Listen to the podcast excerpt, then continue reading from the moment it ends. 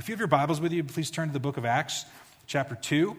Acts chapter 2. So, the last couple of Sundays, we've deviated from our series, and we're going to wrap up our series today going back to Uncommon Community. Um, and we're going to talk a little bit about, we'll do a refresh a little bit to remind people why we were talking about Uncommon Community, and then I'm going to talk about the last piece of this. Uh, that I think is important for us to hear today in Acts chapter 2. Um, it is super important for us to talk about community because community and Christianity go together. You're going to hear about that a little bit today, but the world's definition of community doesn't look like God's definition of community, and we cannot actually be the type of people that God has called us to be if we don't become a community of people. Um, it's not about individualism, it's about community.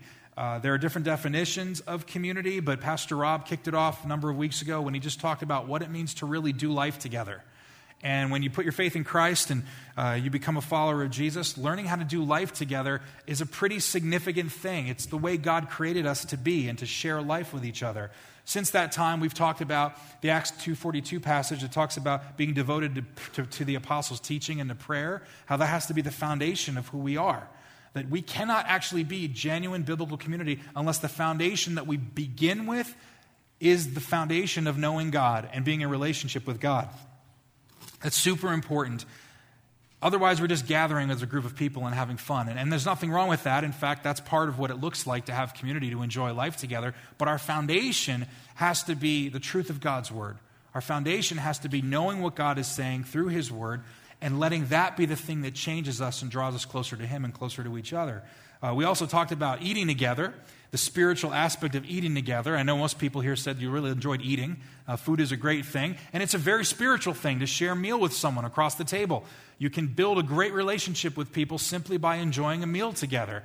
And uh, there's great example of that all through Scripture that we shared.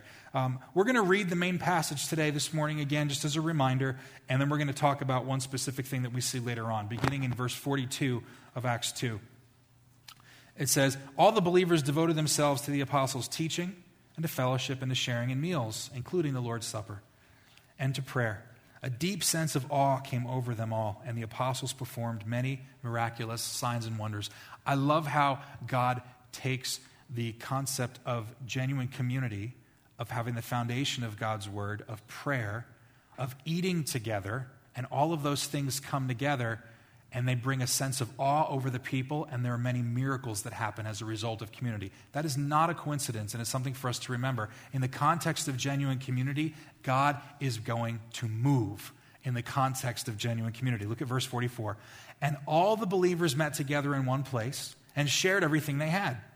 They sold their property and possessions and shared the money with those in need. They worshiped together at the temple each day, met in homes for the Lord's Supper, and shared their meals with great joy and generosity. Verse 47 all the while praising God and enjoying the goodwill of all the people. And each day the Lord added to their fellowship those who were being saved. So today, I want to focus in on what we see specifically on verses 44 through 46. And it said this and all the believers met together in one place and shared everything they had. They sold their property and possessions and shared the money with those in need. They worshiped together at the temple each day, met in homes for the Lord's Supper, and shared their meals with great joy and generosity. Today's message is called My Stuff is Your Stuff. So, really biblical, really fancy words. Stuff is one of those words that I used when I was like five.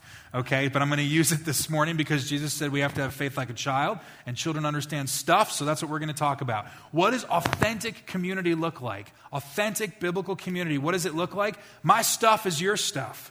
That's what we're talking about. Now, let me clarify, because you might be listening to that to go, yeah, wait a minute, that sounds like socialism. Are you trying to say that Jesus wants us to be socialists? No, I'm not talking about that. We're actually not talking about any economic ideal. Socialism, I don't know what's going on with my mic today. I think I'm going to probably, can we just take a pause and just let this go away? I don't want to be distracting here. I'm going to go to a, to a regular microphone. Ben, I'm going to switch it over here.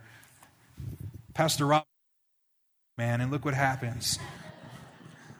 Christy, we need him back, man. Get him back here Friday morning, okay, at 12:30 a.m. and we'll take care of that. So, guess what we're doing 12:30 in the morning on Friday.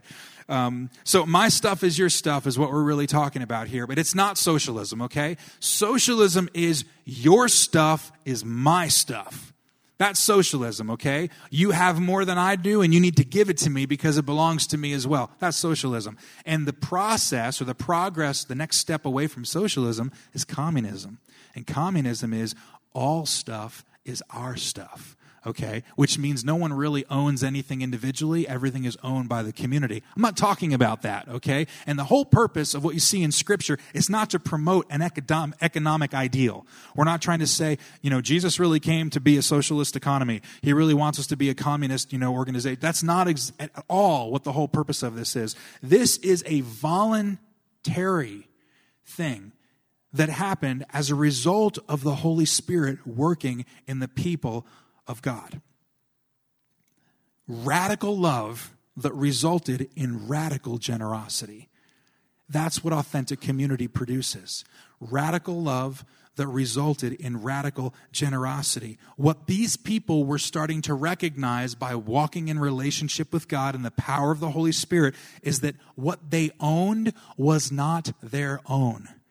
It's a powerful thing that God did in their hearts. He recognized, or they recognized, that God didn't give them all of the resource and all of the skill and all of the ability and everything that they had and they've accumulated or the things that they've grown and they've learned in for themselves. He gave it to them for the sake of the community in addition to meeting their own needs. It's so important that we remember this and we see this because this is not necessarily what we hear in our world. Now, we don't really live in a socialist country, though there are a lot of people that want us to be that way, and we definitely don't live in a in a communist country. We live in a capitalist country. And capitalism says my stuff is my stuff. That's what it says. I worked for it. I earned it. I deserve it. Now, that doesn't mean that people aren't generous and they give to other people, but it's difficult in our culture to understand what's happening here with the truth of the, of the, of the Holy Spirit is that when the Spirit of God touched these people, and he worked within the group of people and people were getting saved and the miracles were happening and they were gathering on a daily basis they had a mindset shift where the spirit put in them the love of christ so that they recognized that God didn't just give them things to take care of themselves, but what they owned wasn't necessarily just their own. I think our brains go into a little bit of a default, or like those pinball machines that like tilt when you know when you hit them too hard. What are you talking about? What does that mean? I mean, it's very clear in this passage what you see. They met together in one place. They shared everything that they had. They sold their property and their possessions and they shared the money with those in need. Now, this isn't about being equitable. It doesn't say that everybody had the same amount of money and everybody had the same amount of things. What it's basically saying is whenever the church saw a need, the church responded with the resource the church had. Does that make sense? When people recognized a need, they looked to themselves and said, How can we meet the need? What can we do and what part do we have to meet the need? So, my stuff is your stuff, is kind of what I'm talking about. We're here together for the sake of building the community. This can feel completely overwhelming because you'll get people that will be radical in a way that teach something like this to say, and that is why, you know, if you have X number of dollars, you have to do this with it. Or if you have this amount of ability, you're supposed to spend this amount of time helping people doing this. It's never about a formula in God's kingdom. It's always about a condition of our heart. It's always about how generous do we want to respond to God's generosity. God continues to make us generous as we get closer to Him. And that's the way it looks. It's not about being equal across the board. It's about saying, and think about it, just across the church, those who are believers in the church, God's first call and priority for the church is to take care of the church. But there shouldn't be people in need across the church. Why? Because He has given us the ability through all of the resources. Some of us have different kinds of resources. It's not just about finances, it's about talents, it's about skills. It's about time that we all have different types of abilities to help people in different ways. Where God says, if you have a skill and someone has a need, I can put those two together. I am so thankful for people across our church that recognize that and they see sometimes what they can't offer with money, they can offer with their gift. And they bless people with their gift. Or if they don't have the skill set to help someone in that, they have the time to help them figure it out. Does that make sense? It's not about just money. Now, that's not an excuse for us to not be generous financially, but it's about recognizing how God has created us and to recognize true community as we get closer to God and closer to Jesus is to build relationship with each other by meeting the needs of each other. The body is supposed to support each other. It's super powerful. Why? I'm going to talk about that in a little bit. So, how do we do this? I want to share two brief things with you this morning on how do we do this because you might hear this and you might say like, "Okay, I kind of get that, but I don't know how I really feel." How do I even go there? It's, it's really difficult for me to do that. The first thing is this um, we need to remember two things. Number one, when you follow Jesus, you become family. Okay? This is really important for us to remember because we live in a world where, in our country, you are your most important person. Our culture tells us you've got to look out for who? Number one. And who's number one? You are number one. Take care of yourself. It's about you. I mean, now in the in the social media world that we live in, we don't take Uzis, we take selfies. You know, we don't take Euphies or whatever they call them. That sounds like a drug. Uh, we take selfies. Some of you may take Euphies. Um, I don't know. We don't take that. We take selfies. Look at me, look at me. And you can see it. I mean, it makes me laugh sometimes when I look at it online. I'm like, some people are really into themselves on their social media sites. You know, they're just sitting there and they always have like these serious pictures. They're like, look at me, I'm glamorous. Look at me, I can do this. Look at me, I have a six pack. And, and they're doing all that. And people take these pictures all the time. It's about me, me, me, me, me. We live in a world of blogs where people want to blog. Everyone wants to publish now on social media sites. It doesn't matter if it's Instagram or Facebook or whatever it is that you do. Now, when you do video, you don't just have a video that's recorded, now it's live. It's live. So everyone has their own little TV spot and you can have it viewed all over the world. And there, this is so silly, but I look at it and go, people are affected by this. I know I have too.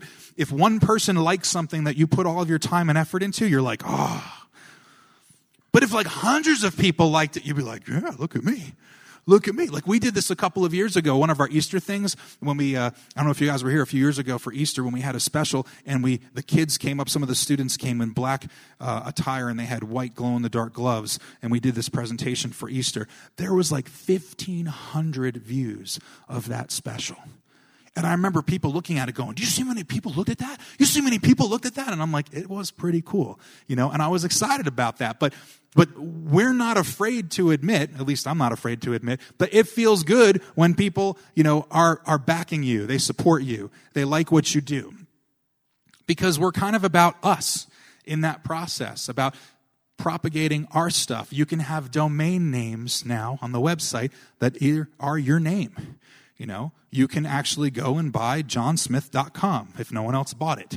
And people can just, you know, you're on the internet, you have your little spot and it belongs to you. I'm sharing all this because when you join Jesus and he becomes the leader of your life, he becomes the ruler of your heart, you become part of his family. I become part of his family. And what that means is that though we're still unique and we're still an individual, we don't practice individualism. We become part of the community, which means we recognize wait a minute, families are supposed to stick together. Families are supposed to meet the needs of each other. Here's what I know I know that I spend more time with my family than I do with any of you. And you probably spend more time, I hope, with your family than you do with me or other people because you live under the same roof. I also know something which is very significant. More of my money has gone to care for my family than anybody else. And we've helped people in different ways over the years, in practical ways. But if I did the math and I tried to figure out how much money actually went to care for my family, it would become a little overwhelming. You know, when those people put those statistics out there and they go, this is approximately how much it costs for a child to grow up and to go to college. And then people just stop having kids after they read those statistics. They're like, oh, I could never do that. And it's like, why? Because, you know, you eat a giant elephant one bite at a time, you know? So that's an elephant in the room. How do you eat it? One, one bite.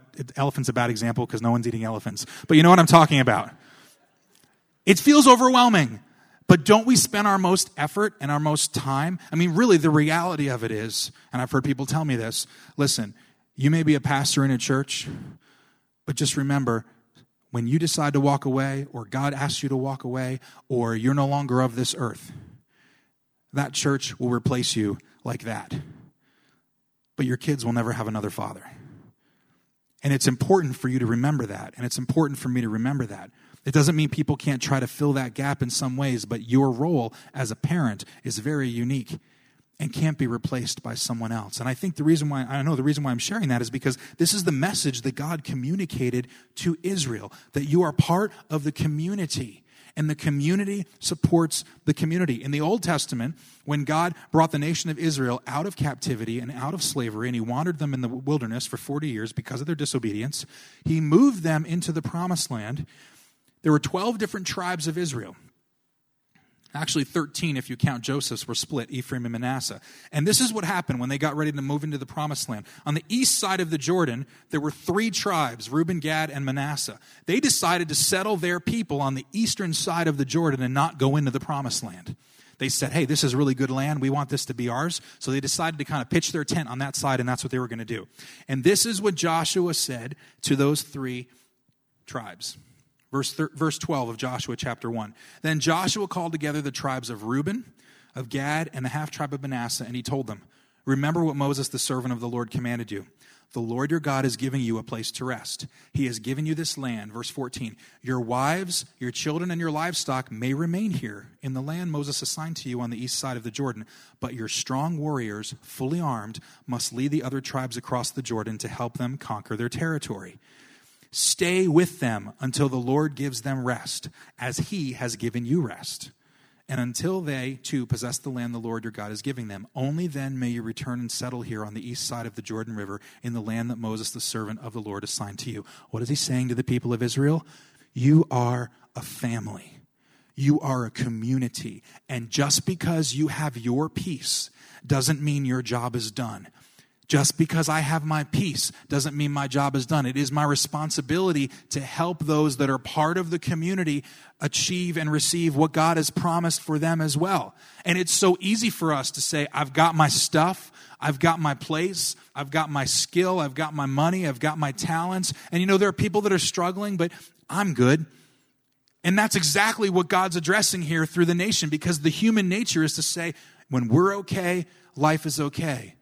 And the message that we're really seeing in here is like, no, when you're part of the body of Christ, when we're joined as the body of Christ, when one part hurts, the other parts hurt. When one part struggles, the other part should be struggling, and there should be a compensation to help cover so that there is no need across the entire body after the nation went into, into the promised land and they conquered the, the city of Jericho. And some of you know that story where they walked around the city for seven days. And, and Jericho was an overwhelming task. They, that they saw a defeat. They were incredibly power. It was incredibly powerful. And then, then they decided to go after the next city. And the next city was called Ai. And it was much smaller than Jericho. So they decided they would take a lot less people to Ai. So they went ahead and they, they went ahead and they, and they went to conquer Ai and they got their butts whooped. 36 men of Israel died, the Bible said. 36. Out of a million plus people, 36 died, and that 36 to them was utter defeat. And they came back with their heads hung low, saying, What have we done? God is no longer with us. This is what God's response was. The Lord said to Joshua in Joshua 7, verse 10, Stand up. What are you doing down on your face? Israel has sinned. They have violated my covenant, which I command to them. They have taken some of the devoted things that they stole. They have lied, they put them with their own possessions. God told Israel, when you conquer Jericho, don't take any of the devoted or valuable things, leave it there, destroy them, and don't own any of the stuff. And there was a man named Achan that took some of the gold and some of the things of value from Jericho, hid them, and put them in his tent. One guy did that, and it affected the entire nation of Israel. Does that seem fair? Let me just be honest. Does that seem fair? That other people lost their lives other people lost their lives. The whole nation felt the mourning and the grieving because one guy disobeyed. You see how this works? It's a whole thread that you see through Scripture that when you're part of the family of God, then what you do impacts others around you. And that does apply to us today. What we do today does impact people around us. That there are consequences that go beyond our own decisions that affect more than us in one of the most extreme ways we can look at it, you see within the church. How many times I've talked to people over the church uh, over the years in pastoral ministry where there's been leaders of different places in church, whether it's pastors or staff people or volunteers in leader roles, and there's moral failures that happen across the church. That impacts the individual, it impacts the person that they're with, it impacts their family, it impacts the whole church if you let it continue to go. One decision that is a sinful decision or something that is sinful. And it doesn't have to be a sin of admission, which is what I'm talking about in terms of a moral failure. But one decision can have a consequence that affects a lot of people. We understand that. And that's what God's teaching us in the community and the church. He's saying the church is supposed to function as a family and a community. Know that your decisions will impact other people and you want your decisions and you want your attitudes and your priorities to impact people for God, not for ill, but for the good. You see that in the Old Testament. If you fast forward to the New Testament, when Jesus was praying for his, for his disciples and for the church before he was arrested in John 17, verse 20, he says this I am praying not only for these disciples, but also for all who will ever believe in me through their message. You know what? What's so cool about this? That's you and me. Jesus is praying for his disciples that he can see and he can touch and he can build relationship with. He's also praying for you and I in that time over 2,000 years ago. And look what he says I pray that they will all be one, just as you and I are one. As you are in me, Father, and I am in you. And may they be in us, so that the world will believe you sent me. Super powerful when you look at the role of community. What is Jesus saying? I need, Lord, I want them to be one with each other as I'm with you. And when they're connected to us and they're connected to each other, that is the way the world sees that you and I are here. It's not about how many outreaches we do. Those are not bad things. When we do Mission Lansdale this year, we're looking at doing another outreach to the community we've poured into for the last two years. Those are great things for us to do. But we have somehow changed in our mind thinking that outreach events are the things that will win people to Christ. Will it plant a seed? Absolutely. Are they good? Yes, they're necessary. It's a muscle we need to flex. But the real truth, the real proof, and the evidence that people need to see to, dis- to prove that God is who He says He is and Jesus is real is the way the church is one, is the way the church is unified with each other, is the way the body cares and helps for each other. And that's not something that everyone's real comfortable with. We're stuck in this individual mindset sometime. I've got my place, my stuff, my neighborhood, my time, my garage door openers. I go in, I go out, I wave to people. Hey, I see them on Sundays. We wave our way, we put our time in. There are people that, that believe that all throughout our country about Christianity and how it looks. And it doesn't look anything like what we see in the first century church. But a family is what we're a part of when we become followers of Christ. I believe this is why the Apostle Paul and the Apostle Peter and the Apostle John all refer to the church and followers of Christ as children of God. If we're all children of God, it means we're all part of the same what? Family, right? He calls us sons and daughters. The God calls us sons and daughters. Why? Because we're all part of the same what? Family he also says that we are brothers and sisters. When these apostles wrote to the other Christians in different places, they called them what? Brothers and sisters. Why? Because we're all part of the same family. We need to be reminded of how important it is for us to consider the needs of others if we want to see God move in mighty ways. 1 Corinthians 11. It's one of the common passages that we use for communion when we talk about how the church comes together and takes of the bread and eats, drinks of the cup. We remember the broken body of Christ and the shed blood of Christ. And he says this in 1 Corinthians 11, talking to the church and the believers in Corinth. He says, When you meet together, you are not really interested in the Lord's Supper. This is Paul talking. For some of you hurry to eat your own meal without sharing with others. As a result, some go hungry while others get drunk. I mean, think about that. He's saying you're gathering together to talk about how you're supposed to be unified by the body of Christ, that He died so that you could be unified. And some of you eat and others go hungry. Some of you get drunk and others are famished. And then He says, What? I love that. Isn't that great? I read that. I laughed yesterday when I read that in a translation. What? Don't you have your own homes for eating and drinking, or do you really want to disgrace God's church and shame the poor?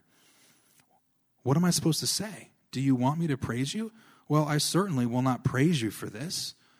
I mean, he's being very direct to the church. This was a church that wanted to talk and, you know, they wanted to speak in tongues and they wanted to have all their gifts and their interpretations and they wanted the miracles and they wanted all those things, but they didn't know how to love each other. So in 1 Corinthians 12, we're not going to talk about it today. Uh, we're not going to go there today, but Paul talks about all those gifts are important and you're part of one body. He uses the example again of the body. How when you're in Christ, you become a part of that body, and the left should know what the right is doing, and the foot should know what the hand is doing, and you all have a purpose and you all have a gift. And then in 1 Corinthians 13, he says, and all of those gifts mean nothing if you don't have love because love is the most important thing. So stop looking for the gift and start loving like Christ loved you. That's the message of the church today. Stop just looking for the man. Oh, we want to see the power of God. Oh, we want to see the mightiness of God. We want to see. Here's what I firmly believe that we see in Scripture. The more that we learn to love those that are also followers of Christ, and the church loves the church, and we give of our time and our skills and our money and all that stuff, the more miracles we will see the more that we continue to give of our lives for the sake of others because Jesus gave his life for you and I, the more miracles we will see. But the more that we keep just plugging along and doing our own stuff and God, why don't we see you? He goes, because I've given you all this ability to live differently and to make a difference and you're not doing anything with it. He's not going to ask, he's not going to represent us through miracles and respond to that if we're not being the way the church has called us, he's called the church to be. So the point is, Family is supposed to care for family. If you want to live like this, remember that when you choose to follow Christ or follow Jesus, you become a family. The second thing I want to mention today briefly is just this growing in God's grace grows your generosity. Bible's very clear about this because you might hear this and go, "Yeah, you know, I'm a little generous, but I might be a little stingy about my life too or my time or my priorities or I don't really want to help these people for whatever reason." Look at Acts 4:32 says, "All the believers were one in heart and mind. No one claimed that any of their possessions were their own, but they shared everything they had." With great power, the apostles continued to testify at the resurrection of the Lord Jesus.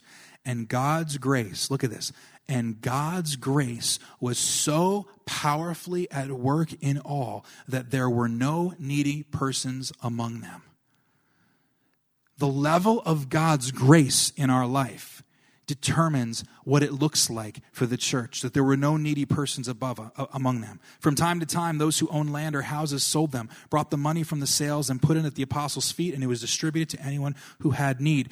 Now what does it mean to grow in the grace of god to grow in the grace of God doesn't mean that we need more grace from God. We have all the grace that we need from God. Growing in God's grace means to grow in the understanding of what He did for us. It means growing up spiritually. The more we mature in knowing who Christ is and what He's done for us, the more generous we will be towards others. So, put this into context for us today.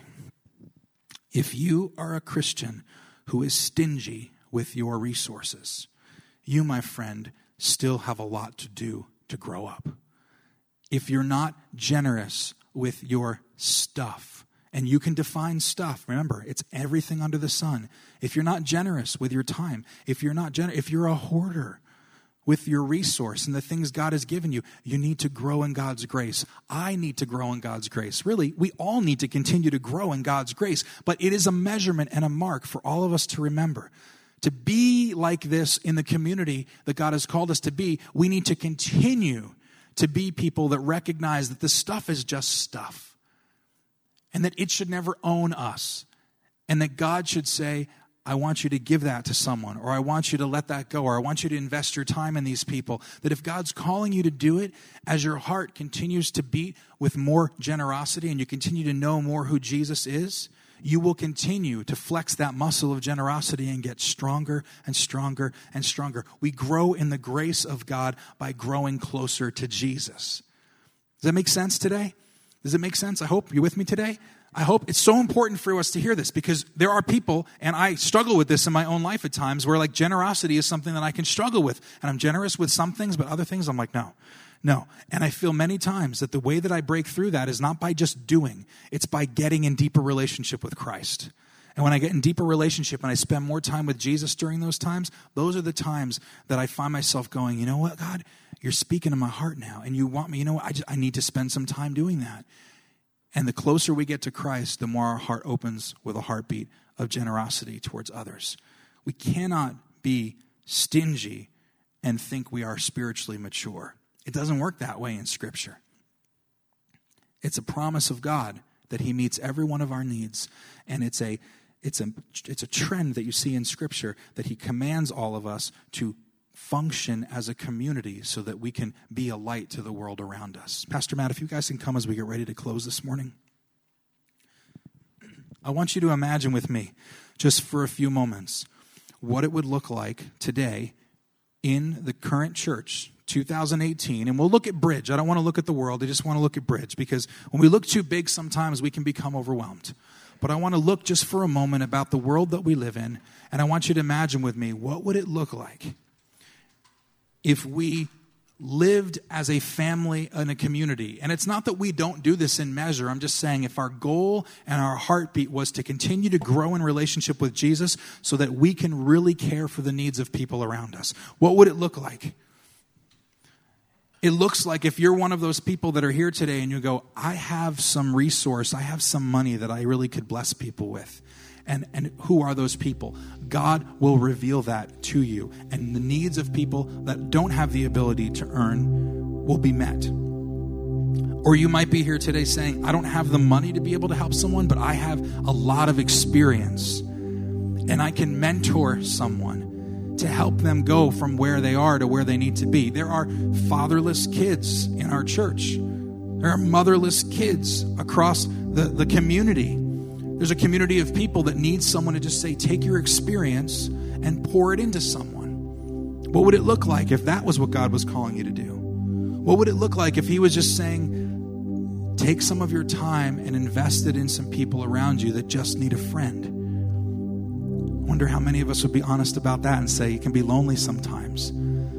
How many times, especially time. You know, I, and I know I'm not gonna I'm not gonna pick on the retired people today, okay? Because I know sometimes when you're retired you can be busier than ever. But here's what I want to make sure: there is no retirement in Scripture.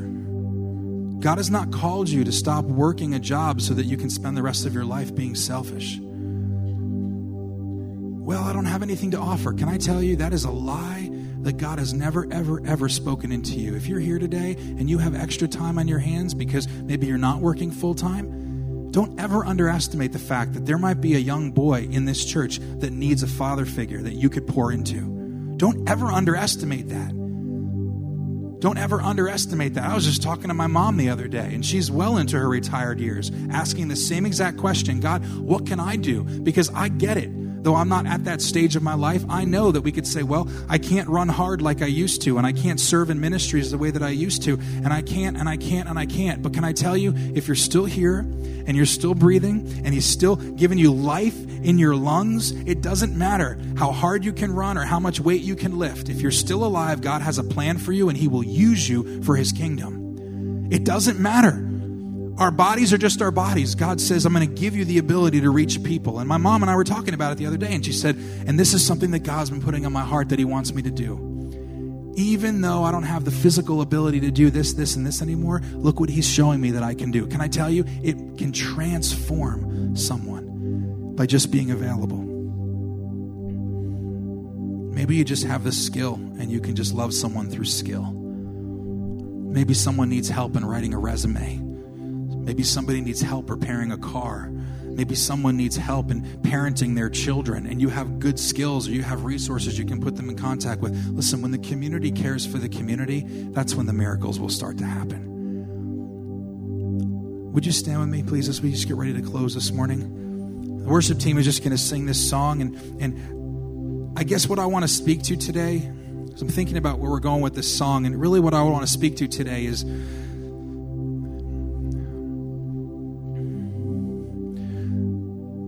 I believe that there are many people that are in this room today that, for some way, shape, or form, either feel like they don't have anything to offer, or maybe they used to be able to give, and maybe they've just gotten a little rusty. I believe there are people in this room that question what they can give or offer, or maybe they said, I used to be like this, but now I've kind of gotten a little out of practice. Can I challenge you this morning to be reminded of the fact that the same God that put that life and that ability in you whenever is the same God that can revive that today. And if He's putting something in your heart today to go and make a difference and to care for the community around you, He will equip you with the power to make it happen. Let's just bow our heads as we just worship for a moment. Father, I just pray that you would speak to our hearts today as we just begin to close our hearts in prayer today, Lord. That your word would just speak to us. And through this song, we would be reminded that you are a faithful God, that you never change, and you always promise to do what you said you're going to do.